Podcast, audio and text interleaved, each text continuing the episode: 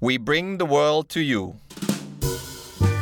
ขอต้อนรับเข้าสู่เล่าเรื่องรอบโลก พอดคาสต์ที่จะเล่าเรื่องราวรอบโลก ผ่านมุมมองของดิฉัน กรุณาบัวคำศรี สวัสดีค่ะ ต้อนรับเข้าสู่พอดคาสต์เล่าเรื่องรอบโลกกับดิฉันกรุณาบัวคำศรี หวังว่าคงยังไม่ลืมกันนะคะ เพราะว่าห่างหายจากการทำพอดคาสต์ไปนาน เนื่องจาก มีข้อแก้ตัวอีกแล้วนะคะเพราะว่าภารกิจรัดตัวมาก แล้วก็การทำพอดแคสต์ก็ต้องใช้เวลานิ่งๆนะคะในการเตรียมอ่านข้อมูล รวบรวม ทั้งตัวหนังสือแล้วก็สติสตังเพื่อที่จะมามาเล่าให้ท่านผู้ฟังที่ติดตามได้ฟังอย่างเข้าใจนะคะก็ต้องขออภัยที่หายไปนาน กลับมาคราวนี้เนี่ยจะมาทำต่อเนื่องกัน เพราะว่าติดตามสถานการณ์ที่เกิดขึ้นในอัฟกานิสถาน แล้วก็เลยคิดว่า เออ หรือว่าเราจะทำเป็นซีรีส์สักห้าตอน 6 ตอน เพื่อให้เราสามารถที่จะได้ปฏิติประต่อ เรื่องราวที่เกิดขึ้นได้ถูกต้อง ในแง่ที่ว่าเข้าใจคอนเท็กซ์หรือว่าบริบทของสถานการณ์หรือว่าภาพที่เราเห็นได้ดียิ่งขึ้นนะเพราะว่าตอนนี้ก็ต้องยอมรับว่าคนสนใจมากเรื่องของตาลิบันกลับมามีอำนาจอีกครั้ง เราก็อ่านข่าวทุกวัน เห็นภาพของที่เป็นจุดไฮไลท์ทุกวันก็คือที่สนามบิน นานาชาติฮามิดคาไซในคาบูนะคะเพราะว่าตอนนี้ทหารสหรัฐก็กำลังเขาเรียก evacuate หรือว่าอพยพคนออกหลังจากที่คนก็กลัวกันตาลิบันกลับมา เรื่องตาลิบันนี้มีเรื่องเล่าเยอะมากนะคะแล้วก็ช่วงสองสามอาทิตย์ที่ผ่านมาเน้นก็นั่งอ่านทบทวน ความรู้ทบทวนความจำเคยเข้าไปหนหนึ่งแต่นานมากแล้วนะคะเข้าไปหลังจากที่สหรัฐถล่มอัฟกานิสถานเมื่อปี 2001 ช่วงนั้นตาลิบันก็หลุดจากอำนาจไปแล้ว ก็เข้าไปไม่นานแต่ว่าก็ยังจำกลิ่นอายของคาบูได้นะคะแล้วก็พอกลับมาแบบนี้เราก็เลยต้องเนาะมาปัดสนิมนิดหนึ่งแล้วก็ปรากฏว่ามันก็เรื่องราวเยอะแยะมากมาย ก็เลยตัดสินใจทำเป็นซีรีส์ 5 ตอนนะคะ คือพอพูดถึงอัฟกานิสถานเนี่ยมันจะมีอยู่คำสองคำก็คือเออมันเป็นแบบ land of endless war คือดินแดนที่มีแต่สงครามที่ไม่มีวันจบสิ้น แล้วมันก็เป็นแบบนั้นจริง ๆ แต่ทราบไหมคะว่าอัฟกานิสถานเนี่ยเคยมีช่วงที่มัน peaceful ก็คือช่วงที่สงบสันติ ประมาณสัก 30 กว่าปี เราอาจจะนึกไม่ถึงนะคะ แต่จริง ๆ มันเคยเกิดขึ้น ตอนนั้นเนี่ยตอนที่เราทำข่าวแรกๆเนี่ยจำได้ว่ามีเพื่อนคนหนึ่งเขาเคยทำงานพีชคอร์ก็คือเป็นองค์กรของรัฐบาลสหรัฐเหมือนกับส่งอาสาสมัครไปตามที่ต่างๆของโลกอะไรเงี้ย เพื่อนคนนี้เนี่ยนะเป็นคนอเมริกันเล่าให้ฟังว่าเขาทำพีชคอร์แล้วก็เขาก็เป็นพวกฮิปปี้เนาะสมัย 1960 ช่วงบุปผาชนอะไรพวกนี้เออช่วงที่แบบหลังสงครามโลกสิ้นสุด แล้วก็ช่วงที่แบบเรียกร้องเรื่องเสรีภาพเรื่องอะไรพวกนี้พวกฮิปปี้นี่ก็จะเดินทาง นะแล้วก็เพื่อนคนนี้ก็เป็นเป็นแบบแนวบุปผาชนนะแล้วก็ทำงานพีซคอร์แล้วก็เล่าให้ฟังว่าเขาเคยถูกส่งไปประจำการที่อัฟกานิสถาน แล้วก็เล่าให้เราฟัง เราก็อ้าปากค้างตัวนั้น เพราะว่าภาพที่เขาเล่าให้เราฟังเนี่ยมันไม่เหมือนกับตอนที่เราไปเห็น ไอ้หลังปี 2001 คือเขาบอกมันเป็นอัฟกานิสถานที่มันแบบที่มันสงบ แล้วก็ผู้คนแบบว่าเขาบอกว่าเขาให้เราดูรูปนะ คือผู้หญิงก็ไม่ต้อง ใส่ฮิญาบหรือว่าบูก้า แต่งตัวใส่สเกิร์ตคือเปรี้ยวมากอะนะสาวๆในคาบูสมัยนั้นเนี่ยแล้วเราก็มันนึกได้ว่าเออพอมันนั่งอ่านข้อมูลหลังจากตาลิบันกลับมาเนี่ยก็เลยนึกถึงเพื่อนคนนี้ แล้วบอกเออใช่มันมีจริง ๆ ช่วงที่อัฟกานิสถานมีความพีซฟูลซึ่งวันนี้ซีรีส์ของเราเนี่ยตอนแรกเราจะเลือกเรื่องนี้ ก็คือเป็น peaceful อัฟกานิสถาน ซึ่ง เกิดขึ้นในช่วงกษัตริย์องค์สุดท้ายของประเทศ ถ้าเกิดเราจะเเริ่มต้นเนี่ยไอ้ภาพบ้านเมืองย่อยยับ คนหนีตายคนอดอยากเด็กๆ ต้องถูกพรากพ่อพรากแม่ในวันนี้เนี่ยเราต้องบอกว่า once upon a time เมื่อครั้งหนึ่งนานมาแล้วเนี่ยอัฟกานิสถานได้เป็นแบบนี้นะคะอัฟกานิสถานเนี่ยความสำคัญของมันเนี่ยนะคะ เดี๋ยวเล่าตรงนี้ก่อนก่อนที่จะไปเเรื่องของกษัตริย์องค์สุดท้ายนะคะอัฟกานิสถานเนี่ยก็เป็นเขาเรียกไม่มีพื้นที่ติดต่อทางทะเล แต่ว่าเป็นเส้นทางการค้าที่เชื่อมต่อทวีปยุโรป กับเอเชียใต้แล้วก็เอเชียกลางนะคะประเทศที่อยู่ล้อมรอบอัฟกานิสถานเนี่ยต่างก็มีเขาเรียกอิทธิพลต่อการเปลี่ยนแปลงภายในอัฟกานิสถานในช่วง56-60 ปีที่ผ่านมาทั้งสิ้น โดยเฉพาะปากีสถาน แล้วก็ส่วนหนึ่งก็ติดกับจีนกับอินเดีย แต่ตรงติดกับจีนไม่ค่อยเยอะมากนะคะ ส่วนภาคเหนือเนี่ยติดกับอดีตสหภาพโซเวียตนะคะซึ่งปัจจุบันก็กลายเป็นทาจิกิสถาน อุซเบกิสถานเติร์กเมนิสถานนะคะแล้วก็ตะวันตกก็คือแถวเฮรัตเนี่ยติดกับอิหร่านนะคะเพราะฉะนั้นไอ้ความติดกันของเออเมืองหรือว่าประเทศที่อยู่ข้างๆเนี่ยทำให้อัฟกานิสถานเนี่ย เป็นหนึ่งในพื้นที่ที่มีความหลากหลายทางชาติพันธุ์มากนะคะ คือคนที่เป็นชาติพันธุ์ใหญ่ของอัฟกานิสถานเนี่ยก็คือพัชตุนนะคะพัชตุน ซึ่งมีสักประมาณเกือบร้อยละ 42 ของประชากรนะคะแล้วก็ทางเหนือเนี่ยส่วนใหญ่จะเป็นชาติพันธุ์ทาจิก ทาจิกนี่ก็ใครตามข่าวตาลิบันตอนนี้ ก็คือ Northern Alliance นะคะหรือว่ากองกำลังพันธมิตรฝ่ายเหนือ อันนั้นเขาผู้นำเขาเป็นชาติพันธุ์ทาจิก ขณะที่พวกตาลิบันนี่เป็นพวกพัชตุน จริง ๆ เรื่องนี้มันก็มีความย่อยซับซ้อนมันเป็นเรื่องของชาติพันธุ์ชนเผ่าอะไรด้วยนะ แต่เราจะไม่เล่านะคะอันนี้ให้ให้เล่าถึงภาพของอัฟกานิสถานคร่าวๆนะคะแล้วในช่วงที่เกิดสงครามโลกเนี่ยอัฟกานิสถานก็อยู่ ท่ามกลางการเปลี่ยนแปลงของบรรดามหาอำนาจในตอนนั้น โดยเฉพาะอังกฤษ ซึ่งได้อินเดียเป็นอาณานิคมนะอังกฤษก็จะมีอิทธิพลกับอัฟกานิสถานอัฟกานิสถานก็เคยตกเป็นอาณานิคมของอังกฤษนะคะแต่ว่าอย่างไรก็ตามเราตัดชุบชับมานะคะเพราะว่าเราจะเริ่มในยุคที่อัฟกานิสถานนะคะเป็นยุคที่สงบที่สุด แล้วน่าจะเป็นเพียงยุคเดียวใน 60-70 ปีที่ผ่านมาที่มันสงบนะคะก็คือในยุค 1950 ในช่วงนั้นคือช่วงที่เพื่อนที่เข้าไปยุคยุคหกสูเล่าให้ฟังก็คือคาบูเนี่ยจะเหมือนเป็นเหมือนยุโรปอะเป็นแบบเป็นเป็น little Paris หรือลอนดอนเลยนะคะ คือถ้าเราเคยดูสารคดีหรือภาพถ่ายเนี่ย เราจะเห็นคาบูเต็มไปด้วยมีพับมีบาร์ผู้หญิงใส่ชุดกระโปรง แล้วก็มีมหาวิทยาลัยคาบู มีดนตรีมีภาพยนตร์ ผู้หญิงไปเรียนรับการศึกษาได้ตามปกตินะคะเป็นช่วงที่อัฟกานิสถานอยู่ภายใต้การปกครองของกษัตริย์โมฮัมหมัดชาอีชานะคะพระองค์คือกษัตริย์องค์สุดท้ายของอัฟกานิสถาน ขึ้นครองราชสืบต่อจากพระราชบิดาก็คือกษัตริย์ชาโมฮัมหมัดนาดี ซึ่งถูกลอบปลงพระชนต่อหน้าต่อตาพระองค์ท่าน ในระหว่างพิธีจบการศึกษานะคะตอนนั้นก็โดนพวกเขาเรียกเป็น minority ที่ไม่เห็นด้วยกับแนวทางของของกษัตริย์นะคะคืออัฟกานิสถานก่อนหน้า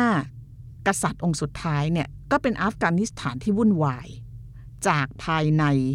แล้วก็อิทธิพลจากภายนอกอย่างที่บอกเนี่ยอัฟกานิสถานที่อธิบายเมื่อสักครู่เนี่ย ถูกขนับข้างโดยมหาอำนาจในช่วงนั้น ข้างหนึ่งคือสภาพโซเวียตก็คือทางเหนือจำได้ไหมคะที่เล่าให้ฟังว่าติดกับทาจิกิสถานอุเบกิสถาน แต่ก่อนไม่ได้เป็นประเทศแบบอิสระแบบนี้แต่ก่อนคือส่วนหนึ่งของสหภาพโซเวียต นั่นคือหนึ่งในมหามหาอำนาจฝั่งหนึ่งก็คือสหภาพโซเวียต อีกฝั่งหนึ่งคืออินเดีย ซึ่ง มีอังกฤษเป็นเจ้านานิคม เพราะนั้นอัฟกานิสถานถูกขนาบข้างโดยมหาอำนาจทั้งสองนะคะซึ่งก็ต่างอยากจะเข้ามีมีบทบาทมีอำนาจในอัฟกานิสถานเพราะอะไร เพราะว่าอย่างที่อธิบายไปตอนแรกเนี่ยก็คือถึงแม้จะไม่มีทางออกทางทะเล แต่ว่าเป็นจุดเชื่อมต่อทางการค้าที่สำคัญ ระหว่างเอเชียกลางกับยุโรปนะคะทีนี้การเข้ามาของมหาอำนาจทั้งอังกฤษทั้งสหภาพโซเวียตเนี่ยเอาเฉพาะอังกฤษก่อนนะคะ อังกฤษเนี่ยมามีบทบาทในอัฟกานิสถานตั้งแต่ปี 1932 ก็ก่อนสงครามโลกครั้งที่สองนะคะแล้วก็มีการทำสงครามอัฟกันอังกฤษหลายครั้ง อย่างน้อย 3 ครั้ง ครั้งสุดท้ายคือช่วงเดือนพฤษภาคมถึงสิงหาคมปี 1919 แล้วก็คนอัฟกันก็สู้นะคะสู้มีวีรบุรุษมีอะไรมากมาย แล้วก็ได้รับเอกราชจากอังกฤษในที่สุดนะคะหลังจากได้รับเอกราชจากอังกฤษ เมื่อปี 1919 เนี่ย ปรากฏว่าตอนนั้นเนี่ย อัฟกานิสถานก็มีกษัตริย์ กษัตริย์ที่สถาปนาตนเองขึ้นมา หลังได้รับเอกราชจากอังกฤษเนี่ย ก็คืออามานุลเลาะคานนะคะกษัตริย์อามานุลเลอฮ์คานปี 1926 สถาปนาตนเองขึ้นมาเป็นกษัตริย์ แล้วก็ช่วงนั้นเนี่ย เกิดการปฏิรูปครั้งใหญ่นะคะ พอกษัตริย์คานขึ้นมาก็มีรัฐธรรมนูญ ปฏิรูประบบราชการอนุญาตให้ผู้หญิงไม่ต้องสวมผ้าคลุมศีรษะ ซึ่งอันนี้เนี่ยมันมันเป็นรากของความขัดแย้งของของอัฟกานิสถานมานานแล้ว คือเวลามีความพยายามที่จะ modernize หรือว่าทำให้ประเทศแบบมีความทันสมัยเนี่ยจะเกิดแรงต้านจากกลุ่มศาสนากลุ่มอนุรักษ์นิยม เพราะว่าเวลาการเปลี่ยนแปลงมันเกิดขึ้นเนี่ย อย่างเพื่อนที่ไปเนี่ยเขาเห็นในคาบู คาบูมันมันเหมือนลิตเติ้ลยุโรปอะแต่ว่านั่นมันแค่ส่วนหนึ่งของอัฟกานิสถาน ประชาชนส่วนใหญ่เนี่ยอยู่ในพื้นที่ต่างจังหวัดแล้วก็ชนบท ซึ่งมีความอนุรักษ์นิยมสูงนะคะช่วงนั้นเนี่ยคนที่อยู่ในเขตชนบท คนที่อยู่ตามชนเผ่าตามพื้นที่ต่างๆ คืออัฟกานิสถานแบบว่าเป็นเทือกเขาเป็น คือลักษณะภูมิประเทศเนี่ยมันมันมันเอื้ออำนวยให้ให้อยู่แยกกันมากอะ่ะแล้วก็เป็นอิสระมากอะ่ะเพราะนั้นมันมันก็เลยเกิดการแรงต้านจากกลุ่มอนุรักษ์นิยมนะคะที่ที่ไม่ต้องการเห็นการเปลี่ยนแปลงนะคะแล้วก็เกิดความวุ่นวายเกิดกบฏจนกระทั่งอัฟกานิสถานได้กษัตริย์พระองค์ใหม่ ก็คือ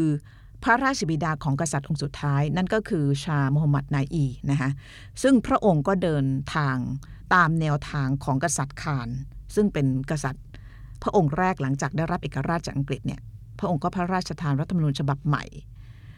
มีแนวทางเอาใจอนุรักษ์นิยมมากขึ้น เพราะรู้ว่าถ้าเกิด modernize หรือว่าเปิดมากเนี่ย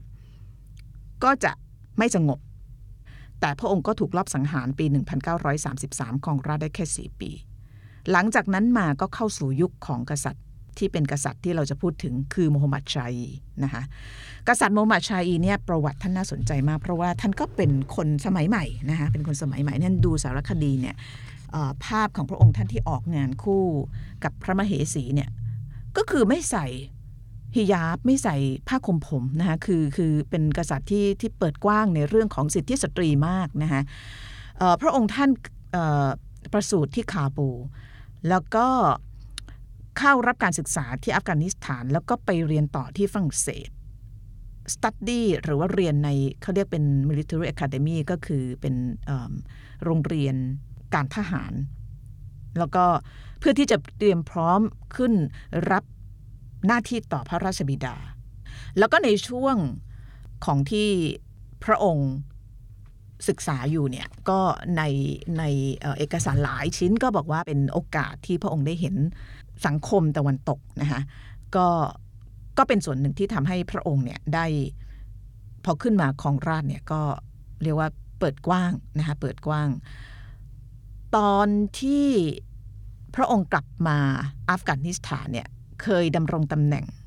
เป็นรัฐมนตรีช่วยว่าการกระทรวงกลาโหม แล้วก็รัฐมนตรีรักษาการกระทรวงศึกษาธิการในรัฐบาลของพระบิดา คือตอนนั้นเนี่ยระบบการปกครองของกษัตริย์ก็คือมีกษัตริย์ แต่ว่าเขาจะมีรัฐบาล ก็คือกษัตริย์เป็นประมุขของประเทศ แล้วก็มีหน้าที่ในการที่จะคือการบริหารเป็นหน้าที่ของรัฐบาล แล้วก็พระองค์ก็ได้รับการแต่งตั้งให้เป็นรัฐมนตรีในช่วงที่พระราชบิดาเนี่ยเป็นกษัตริย์อยู่นะคะตอนที่พระราชบิดาของพระองค์ถูกรอบสังหารถูกสังหารเนี่ยพระองค์ก็ต้องขึ้นมาพระชนมายุ 19พรรษาเขานั่นเองนะ แล้วก็ตอนขึ้นมาปรากฏว่าคนที่มีบทบาทในการบริหารประเทศเนี่ย ก็คือเป็นเป็นญาติกันนะคะ คนที่อ่านประวัติศาสตร์เนี่ยน่าจะรู้จักคนนี้นะคะก็คือดาอุดขานโมฮัมเหม็ดดาอุดขานนะคะมีศักดิ์เป็นน้องเขยของพระองค์ แล้วก็ได้รับการแต่งตั้งให้เป็นนายกรัฐมนตรี ในช่วงนั้นเนี่ยคนที่ทำหน้าที่ในการบริหารตัวจริงเนี่ยก็มีเสียงบอกว่าก็คือนายกดาอุดขาน ส่วนพระองค์ท่านเนี่ยนะคะก็คือกษัตริย์เนี่ยก็จะใช้ความรู้แล้วก็สิ่งที่พระองค์มีความถนัดเนี่ยก็คือการออกไปสารสัมพันธ์กับต่างประเทศ ในเอกสารหลายฉบับบอกว่ากษัตริย์โฮัมหมัดชาอีเนี่ยทรงเป็นกษัตริย์องค์หนึ่ง ในอัฟกานิสถานที่ทำคุณประโยชน์ให้กับประเทศมากที่สุดคือตอนนี้ก็คือเป็น ถูกยกย่องให้เป็นเป็นบิดาของประเทศนะคะพระองค์สิ้นพระชนเมื่อสัก 14 ปีที่ผ่านมานี่เองนะคะหลังจากที่ลี้ภัยการเมืองไปอยู่ในต่างประเทศ ช่วงนั้นเนี่ยมันก็ต่อกับช่วงสงครามโลกนะคะพระองค์ท่านก็ดำเนินปฏิรูปอัฟกานิสถานให้เป็นประเทศสมัยใหม่นะฮะจ้างที่ปรึกษาชาวต่างชาติ มันก็เลยเป็นที่มาของไอ้ภาพที่เพื่อนเราไปเห็นน่ะ ก็คืออัฟกานิสถานในช่วงยุค 1960 เขาบอกมีฮิปปี้เข้าไปอัฟกานิสถานเยอะมาก คือช่วงนั้นเนี่ยเขาบอกว่าที่คนชอบกันก็คือขับรถขับรถไปเรื่อยๆ พวกฮิปปี้อะเนาะเเขาเรียกว่าอะไรท่องโลกเออเปิดโลก ศึกษาโลก แล้วก็ผ่านประเทศต่างๆ แล้วเส้นทางยอดนิยมที่คนพวกฮิปปี้ชอบไปอันหนึ่งก็คือที่อัฟกานิสถานเนี่ยนะคะแล้วก็เป็นช่วงที่กษัตริย์โมมหมัดชาอีเนี่ยทรงทรงปกครองประเทศอยู่ช่วงนั้นเนี่ย มีการร่างรัฐธรรมนูญด้วยนะคะ ว่ากันว่าในรัชสมัยของพระองค์เนี่ยอัฟกานิสถานเป็นประเทศที่มีระบบรัฐสภาที่ทันสมัยที่สุดในโลกอิสลาม รัฐธรรมนูญใหม่ที่พระองค์มอบให้ประเทศก็คือปี 1964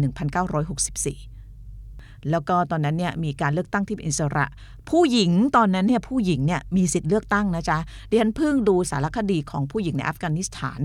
ซึ่งซึ่งเกิดและเติบโตในช่วงนั้นเขาบอกช่วงนั้นเข้าไปเลือกตั้ง แล้วก็ไปโรงเรียนไปเล่นดนตรีเล่นกีฬาได้ตามปกติเลยนะมีสิทธิ์เลือกตั้งตั้งแต่ปี 1964 นะคะมีรัฐสภา มีมหาวิทยาลัยคาบูนะคะที่ดัง ๆ มากเนี่ยนะคะแล้วก็ตอนนั้นเนี่ยเขาบอกอัฟกานิสถานเนี่ยเป็นราชอาณาจักรที่ทันสมัย แล้วก็เป็นประชาธิปไตยนะคะแต่ว่ามันเกิดความไม่พอใจนะคะเพราะว่าอย่างที่บอกเนี่ยในพื้นที่ห่างไกลในชนบทเนี่ยความคิดอนุรักษ์นิยมอะค่อนข้างสูงอยู่ ในคาบูเนี่ยเราจะเห็นผู้หญิงใส่กระโปรง ไม่ใส่ผ้าคลุม แล้วก็ไปเที่ยวตามผับตามบาร์สูบบุหรี่อะไรพวกนี้ฮะ แต่ว่าภาพเหล่านี้มันทำให้กลุ่มที่ยึดในแนวทางอนุรักษ์นิยมไม่พอใจ แล้วก็กลุ่มเนี้ยเริ่มรวมตัวกัน แล้วมันเป็นจุดกำเนิดของมูจาฮิดีนก็คือพวกนักรบที่ไปสู้กับสหภาพโซเวียตอะเพราะว่าอะไรรู้ไหมเพราะว่าตอนนั้นเนี่ยอย่างที่บอกเนี่ยอัฟกานิสถานมันมันได้รับอิทธิพลจากการเปลี่ยนแปลงของการเมืองโลก คือช่วงที่เป็นฮิปปี้ที่เล่าให้ฟังเนี่ยเสรีนิยมบุปผาชนอะไรเนี้ยมันคือช่วงสงครามเย็นนึกออกไหมคะช่วงสงครามเย็นตอนนั้นเนี่ยสหรัฐเนี่ยนำโดยช่วงมาช่วงประธานาธิบดีจิมมี่คาร์เตอร์เจาะจากโรนัลด์เรแกนคือตั้งตั้งแต่เคนเนดีมาละช่วงนั้นเนี่ยคือช่วงที่ภูมิทัศน์การเมืองโลกมันเปลี่ยน แล้วก็ทำให้เกิดปัญหาสะสมมาจนถึงปัจจุบัน ช่วงนั้นเนี่ยปรากฏว่าสหภาพโซเวียตเนี่ยก็ก็เริ่มเริ่มเล็งอัฟกานิสถานนะเพราะว่าการก่อตัวขึ้นของบรรดา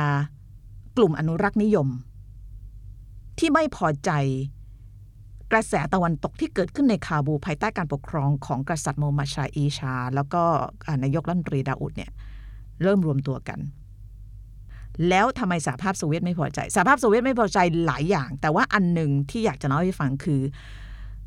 สหภาพโซเวียตกลัว ว่าการเกิดขึ้นของบรรดาอนุรักษ์นิยมที่เป็นมุสลิม หรือว่าอิสลามเนี่ยจะไปก่อให้เกิดการเปลี่ยนแปลงหรือความวุ่นวายในพื้นที่ที่เป็นคนมุสลิม ที่อยู่ในความครอบครองของสหภาพโซเวียตนะอย่างในเชเชน อุเบกิสถาน จากีซิสถานแถวเนี้ยก็ก็มีมีมีคนมุสลิมอยู่เยอะอันส่วนหนึ่งก็คือสหภาพโซเวียตก็กลัว ก็พยายามจะเข้ามามีบทบาท ในอัฟกานิสถาน ก็เข้ามาถูกทางนะเพราะว่าเข้ามาทางพระญาติของพระองค์ท่าน ก็คือนายกรัฐมนตรีโมฮัมเหม็ดดาอุดขานนะคะก็มีศักดิ์เป็นน้องเขยของพระองค์จริงแล้วมันก็ก็มี ความขัดแย้งกันคือช่วง peaceful หรือว่าช่วงสงบสุขเนี่ยมันก็อยู่หลายสิบปีเหมือนกัน 20-30 ปีนะแล้วก็ปรากฏว่าช่วงที่สหภาพโซเวียตเริ่มที่จะเข้ามาในอัฟกานิสถานเป็นจังหวะเดียวก็คือหลังสงครามโลกที่สองแล้วก็เป็นสงครามเย็น อังกฤษก็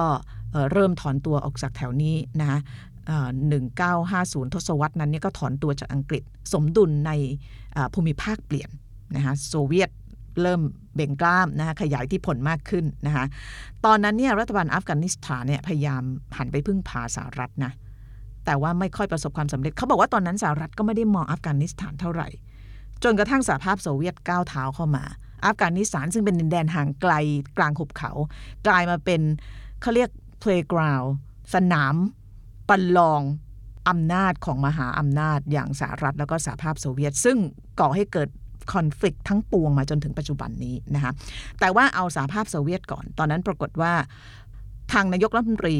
โมฮัมหมัดดาอุดเนี่ยซึ่งเป็นพญาติของพระองค์เนี่ยก็ก็เลือกไปอยู่กับโซเวียต คือเขาอะคือดาอุดเนี่ยตามเอกสารบางชิ้นเนี่ยแสดงตัวว่าตัวเองเนี่ยฝักใฝ่คอมมิวนิสต์แต่หลายคนก็บอกว่าไม่ได้เป็นคอมมิวนิสต์จริงๆหรอก ที่อยากจะเป็นคอมมิวนิสต์เนี่ยเพราะว่าต้องการที่จะรักษาอำนาจเท่านั้นเอง เพราะช่วงหลังก็ไม่ค่อยพอใจกษัตริย์ซาฮีร์นะคะ ที่มาต่อต้านแนวทางการบริหารงานของเขานะคะกษัตริย์ซาฮีร์เนี่ยเคยแทรกแซงกดดันให้ดาอุดลาออกจากตำแหน่งด้วย ตอนนั้นถ้าจำไม่ผิดน่าจะมีกรณีพิพาทกับปากีสถานนะคะแล้วก็ปรากฏว่าไอ้คอนฟ lict ที่มันเกิดขึ้น รวมถึงช่วงนั้นเนี่ยปรากฏว่ามันเป็นช่วงคือหลังสงครามเนี่ยเนาะมันก็เกิดสภาวะเศรษฐกิจตกต่ำนะคะแล้วก็ การเปิดประเทศถึงแม้ว่ามันดูทันสมัยมันมีเสรีภาพ แต่ว่าคนเริ่มอดอยาก เพราะว่าภาวะเศรษฐกิจโลก ซึ่งมันกระทบกับตรงนั้นด้วยนะคะแล้วก็ความขัดแย้งทางการเมืองเนี่ยจริง ๆ หลายครั้งเนี่ยมันเกิดจากเรื่องปากท้องเนาะตอนนั้นอัฟกานิสถานในช่วงทศวรรษที่ 70เนี่ยก็ก็ประสบกับปัญหาความแห้งแล้งอดอยาก ความขัดแย้งทางการเมืองก็กลับมา ในเอ่อในอัฟกานิสถานเนี่ยมันจะมีกลุ่มเสรีนิยมนะเสรีนิยมนี่ก็คือคนก็มองกษัตริย์ชาอีนะเป็นเสรีนิยมเพราะว่าพระองค์ท่านเปิดประเทศใช่ไหมแล้วก็อย่างที่เล่าให้ฟังเนี่ยสารคดีหลายชิ้นที่ปรากฏภาพพระองค์ออกงานคู่กับพระมเหสีเนี่ยก็แต่งตัวแต่งกายเป็นสากล แต่ว่ามันก็จะมีฝั่งอนุรักษ์นิยม ซึ่งภายหลังรวบรวมกำลังก่อตัวเป็นมูจาฮิดีนนะแล้วก็ มีคอมมิวนิสต์เข้ามาอีก ทีนี้คอมมิวนิสต์กับกลุ่มอนุรักษ์นิยมที่ที่เคร่งศาสนาเนี่ยก็ตีกัน งงไหมมันมีช่วงจังหวะที่คอมมิวนิสต์กับอนุรักษ์นิยมเนี่ยแคลชกันอย่างหนัก ช่วงนั้นเนี่ยช่วงที่ดาอุดเป็นนายกรัฐมนตรีเนี่ยปรากฏว่าเขาจับพวกที่เป็นครูสอนศาสนา พวกที่มี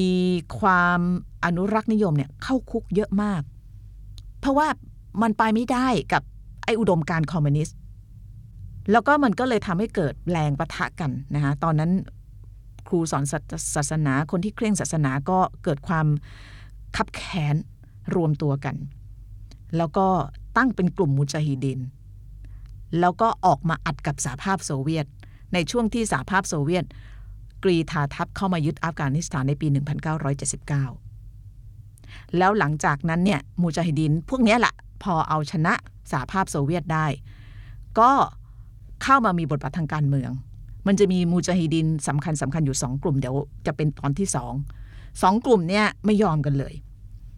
คนหนึ่งมีเเชื้อสายทาจิกก็คือมาซูดนะคะซึ่งเป็นผู้นำของพันธมิตรฝ่ายเหนือที่ถูกเอาไกด้าสังหารไป ก่อนเหตุการณ์9-11แค่2วัน กับอีกฝั่งหนึ่งเป็นพัชตุน นะคะสองกลุ่มเนี้ยอัดกันหนักมากจนเกิดสงครามกลางเมือง หลังสหภาพโซเวียตถอนทหารออกไปเนี่ยอัฟกานิสถานน่าสงสารมาก คือคนเนี่ยคิดว่าเออโซเวียตออกไปแล้ว มูจาฮิดีนเออรบชนะแล้วแต่ว่าคนที่กลับมาหลอกหลอนเป็น monster ประชาชนคนธรรมดาเนี่ยก็คือพวกมูจาฮิดีนที่แย่งอำนาจกัน แล้วก็ก่อสงครามกลางเมือง คนตายเยอะมาก คนอพยพไปปากีสถานเยอะมากส่วนหนึ่งของคนที่อพยพไปเนี่ย ก็คือไปอยู่ในปากีสถานแล้วก็อันนี้ปากีสถานก็เข้ามามีบทบาทนะ ช่วงนั้นเนี่ยสมัยประธานาธิบดีจิมมี่คาร์เตอร์เนี่ยก็ไปให้เงินพวกพวกเนี่ยพวกที่หนีจากจากการสู้รบของมูจาฮิดินสองกลุ่มเนี่ยไปอยู่ในปากีสถาน เพราะตอนนั้นสหภาพโซเวียตเข้ามาใช่ไหมอเมริกาก็ไม่สบายใจทำไงอะอัดงบประมาณ Carter Doctrine ก็คือลัทธิคาร์เตอร์เป็น covert operation ก็คือปฏิบัติการลับให้ CIA เนี่ยเข้ามาทุ่มเงินติดอาวุธ แล้วมีซาอุดิอาระเบียมาด้วยนะ อันนี้คือมันผูกโยงไปกับเหตุการณ์โลกที่สำคัญอีกอันหนึ่งในช่วงปี 1979 ก็คือปฏิวัติอิสลามในอิหร่าน ที่เป็นการขยายอิทธิพลของนิกายชีอะ เดี๋ยวจะออก เลยไปไกลหน่อย อันนี้จะเล่าตอนต่อๆไป ที่จะมาเล่าที่กลับดึงกลับมาดึงกลับมา ที่จะมาถึงตรงนี้ก็เพราะว่าความซับซ้อนของมันเนี่ยมันมันทำให้อัฟกานิสถานเนี่ยมันมันมันโดนยึดโยงกับอะไรเยอะแยะมากมาย แต่ว่าตัดกลับมาที่ดาอุด ในที่สุดก็ตอนนั้นดาอุดเนี่ยได้รับการสนับสนุนจากคอมมิวนิสต์ แล้วก็เริ่มไม่พอใจพระญาติก็คือกษัตริย์ชาซาอีทำยังไง เวลาไม่พอใจ ปฏิวัติจ้า ตอนนั้นเนี่ยกษัตริย์ชาซาอีเสด็จไปต่างประเทศปี 1973 นะคะไปรักษาพระองค์ ปรากฏว่าดาอุดก็ยึดอำนาจ แล้วก็ตั้งตัวขึ้นมาเป็นประธานาธิบดี ล้มล้างราชวงศ์นะคะกษัตริย์ท่านก็ประกาศสละราชสมบัติ พระองค์ไม่ต่อสู้ เพราะว่าพระองค์บอกว่าถ้าเกิดต่อสู้เนี่ย สิ่งที่จะเกิดขึ้นคือสงครามกลางเมืองนะเพราะฉะนั้นนับตั้งแต่นั้นเป็นต้นมาพระองค์แล้วก็พระมเหสีก็ใช้เวลาทั้งหมดประทับลี้ภัยในประเทศอิตาลี 29 ปี แล้วก็ได้กลับมาอีกครั้งหลังจากตาลิบันหลุดจากอำนาจไปนะคะคนที่ติดตามการเมืองอัฟกานิสถานตอนที่ฮามิดคาไซกำลังเข้าสู่กระบวนการที่จะสร้างชาติร่วมกับอเมริกาเนี่ยก็จะเห็นพระองค์ท่านยืนคู่กับฮามิดคาไซซึ่งเป็นประธานาธิบดีคนแรกหลังจากตาลิบันโดนไล่ออกไปนะคะ นี่ก็คือเรื่องราวของของกษัตริย์องค์สุดท้ายของอัฟกานิสถานนะซึ่งเป็นช่วงที่ peaceful หรือว่าสงบที่สุด คนที่อายุสักประมาณ 60-70 ในปัจจุบันแล้วอยู่คาบูเนี่ยจะเล่าถึงชีวิตของช่วงนั้นด้วยดวงตาที่สดใส แล้วก็ในช่วงที่หลังจากนั้นเป็นต้นมาเนี่ยอัฟกานิสถานไม่เคยสงบอีกเลย หลังจากที่ดาอุดขึ้นมาเนี่ยก็เกิดมูจาฮิดีนสหภาพโซเวียตบุก พอสหภาพโซเวียตออกไปก็สงครามกลางเมือง สงครามกลางเมืองจบ เพราะว่าตาลิบันเข้ามา 1996 แล้วก็อยู่ภายใต้การปกครองแบบเหี้ยมโหดสุดโต่งของตาลิบัน 5-6 ปี ถึงปี 2001 คนคาบูก็ตื่นขึ้นมา พร้อมๆกับข่าวที่บอกว่าสหรัฐบุก ตอนนั้นหลายคนเขาบอกว่าเขาไม่รู้ด้วยซ้ำไปว่าเกิดอะไรขึ้นเพราะว่าในการปกครองของตาลิบันเนี่ยไม่ได้รับอนุญาตให้ดูข่าว ตื่นมาก็เพิ่งรู้ว่าคนก็กลัวตอนนั้นว่าสหรัฐจะมาทิ้งระเบิดนิวเคลียร์มาอะไรคือคนแบบว่าเนื้อออกมามันอยู่ในโลกที่ปิดอะปรากฏสหรัฐมาปลดปล่อย แต่ก็ไม่ไม่จริงนะคะเพราะว่าไอ้ความซับซ้อนของการเมืองออในอัฟกานิสถานที่มันถูกอมหาอำนาจเพลมาตลอดเนี่ยตาลิบันก็ไม่ได้หายไป กลุ่มต่างๆ ที่เป็นกลุ่มที่เข้ามามีผลประโยชน์ มีอะไรต่างๆ มากมาย มันก็เกิดปัญหาใหม่ขึ้นมานะคะจนกระทั่งมาถึงวันที่สหรัฐต้องถอนกำลังหลังจากอยู่ 20 ปี เห็นไหมฮะว่าตั้งแต่กษัตริย์องค์สุดท้ายถูกรัฐประหารไป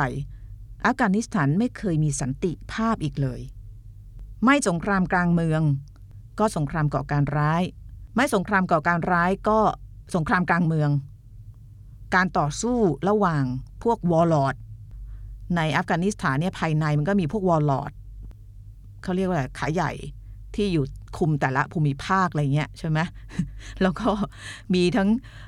สหรัฐมีทั้งอะไรเข้าไปมากมายนะคะอันนี้จะทำเป็นซีรีส์แต่ว่าวันนี้เนี่ยจะแค่สรุปในช่วง peaceful ของอัฟกานิสถาน อยู่แค่นั้นเองนะอยู่แค่นั้นเอง แล้วก็ท่านเสด็จกลับ อัฟกานิสถาน หลังจากที่ตาลิบันหลุดจากอำนาจนะคะแล้วก็ตอนนี้ได้รับการยกย่องจากทางรัฐบาล จากทางคนอัฟกานิสถานว่าเป็นบิดาแห่งประเทศชาติ จริง ๆ แล้วในช่วงที่ท่านลี้ภัยอยู่เนี่ยมันก็มีสหรัฐพยายามจะไปโน้มน้าวให้พระองค์ตั้งรัฐบาลพลัดถิ่นด้วยนะ คือเพื่อที่จะเอามาต่อสู้ เป็นเขาเรียกอำนาจต่อรองทางการเมืองในอัฟกานิสถาน แต่พระองค์เนี่ยปฏิเสธมาตลอดนะบอกว่าไม่อยากไม่อยากทำแบบนั้น แล้วก็อยู่เงียบๆนะคะในประเทศอิตาลีถึง 29 ปี ก่อนจะกลับมาแล้วท่านสิ้นพระชนเมื่อปีไทยก็คือปี 2550 ก็คือ 14 ปีที่แล้ว นั่นก็คือตอนแรกของเรานะคะ Peaceful Afghanistan หรือว่าอัฟกานิสถานที่สงบและสันติ ตอนต่อไปของเราก็จะเป็น เรื่องเลือดน้ำตา ความขัดแย้งและความวุ่นวายจนถึงทุกวันนี้ วันนี้ลาไปก่อนค่ะ เดี๋ยวเจอกันตอนที่สองค่ะ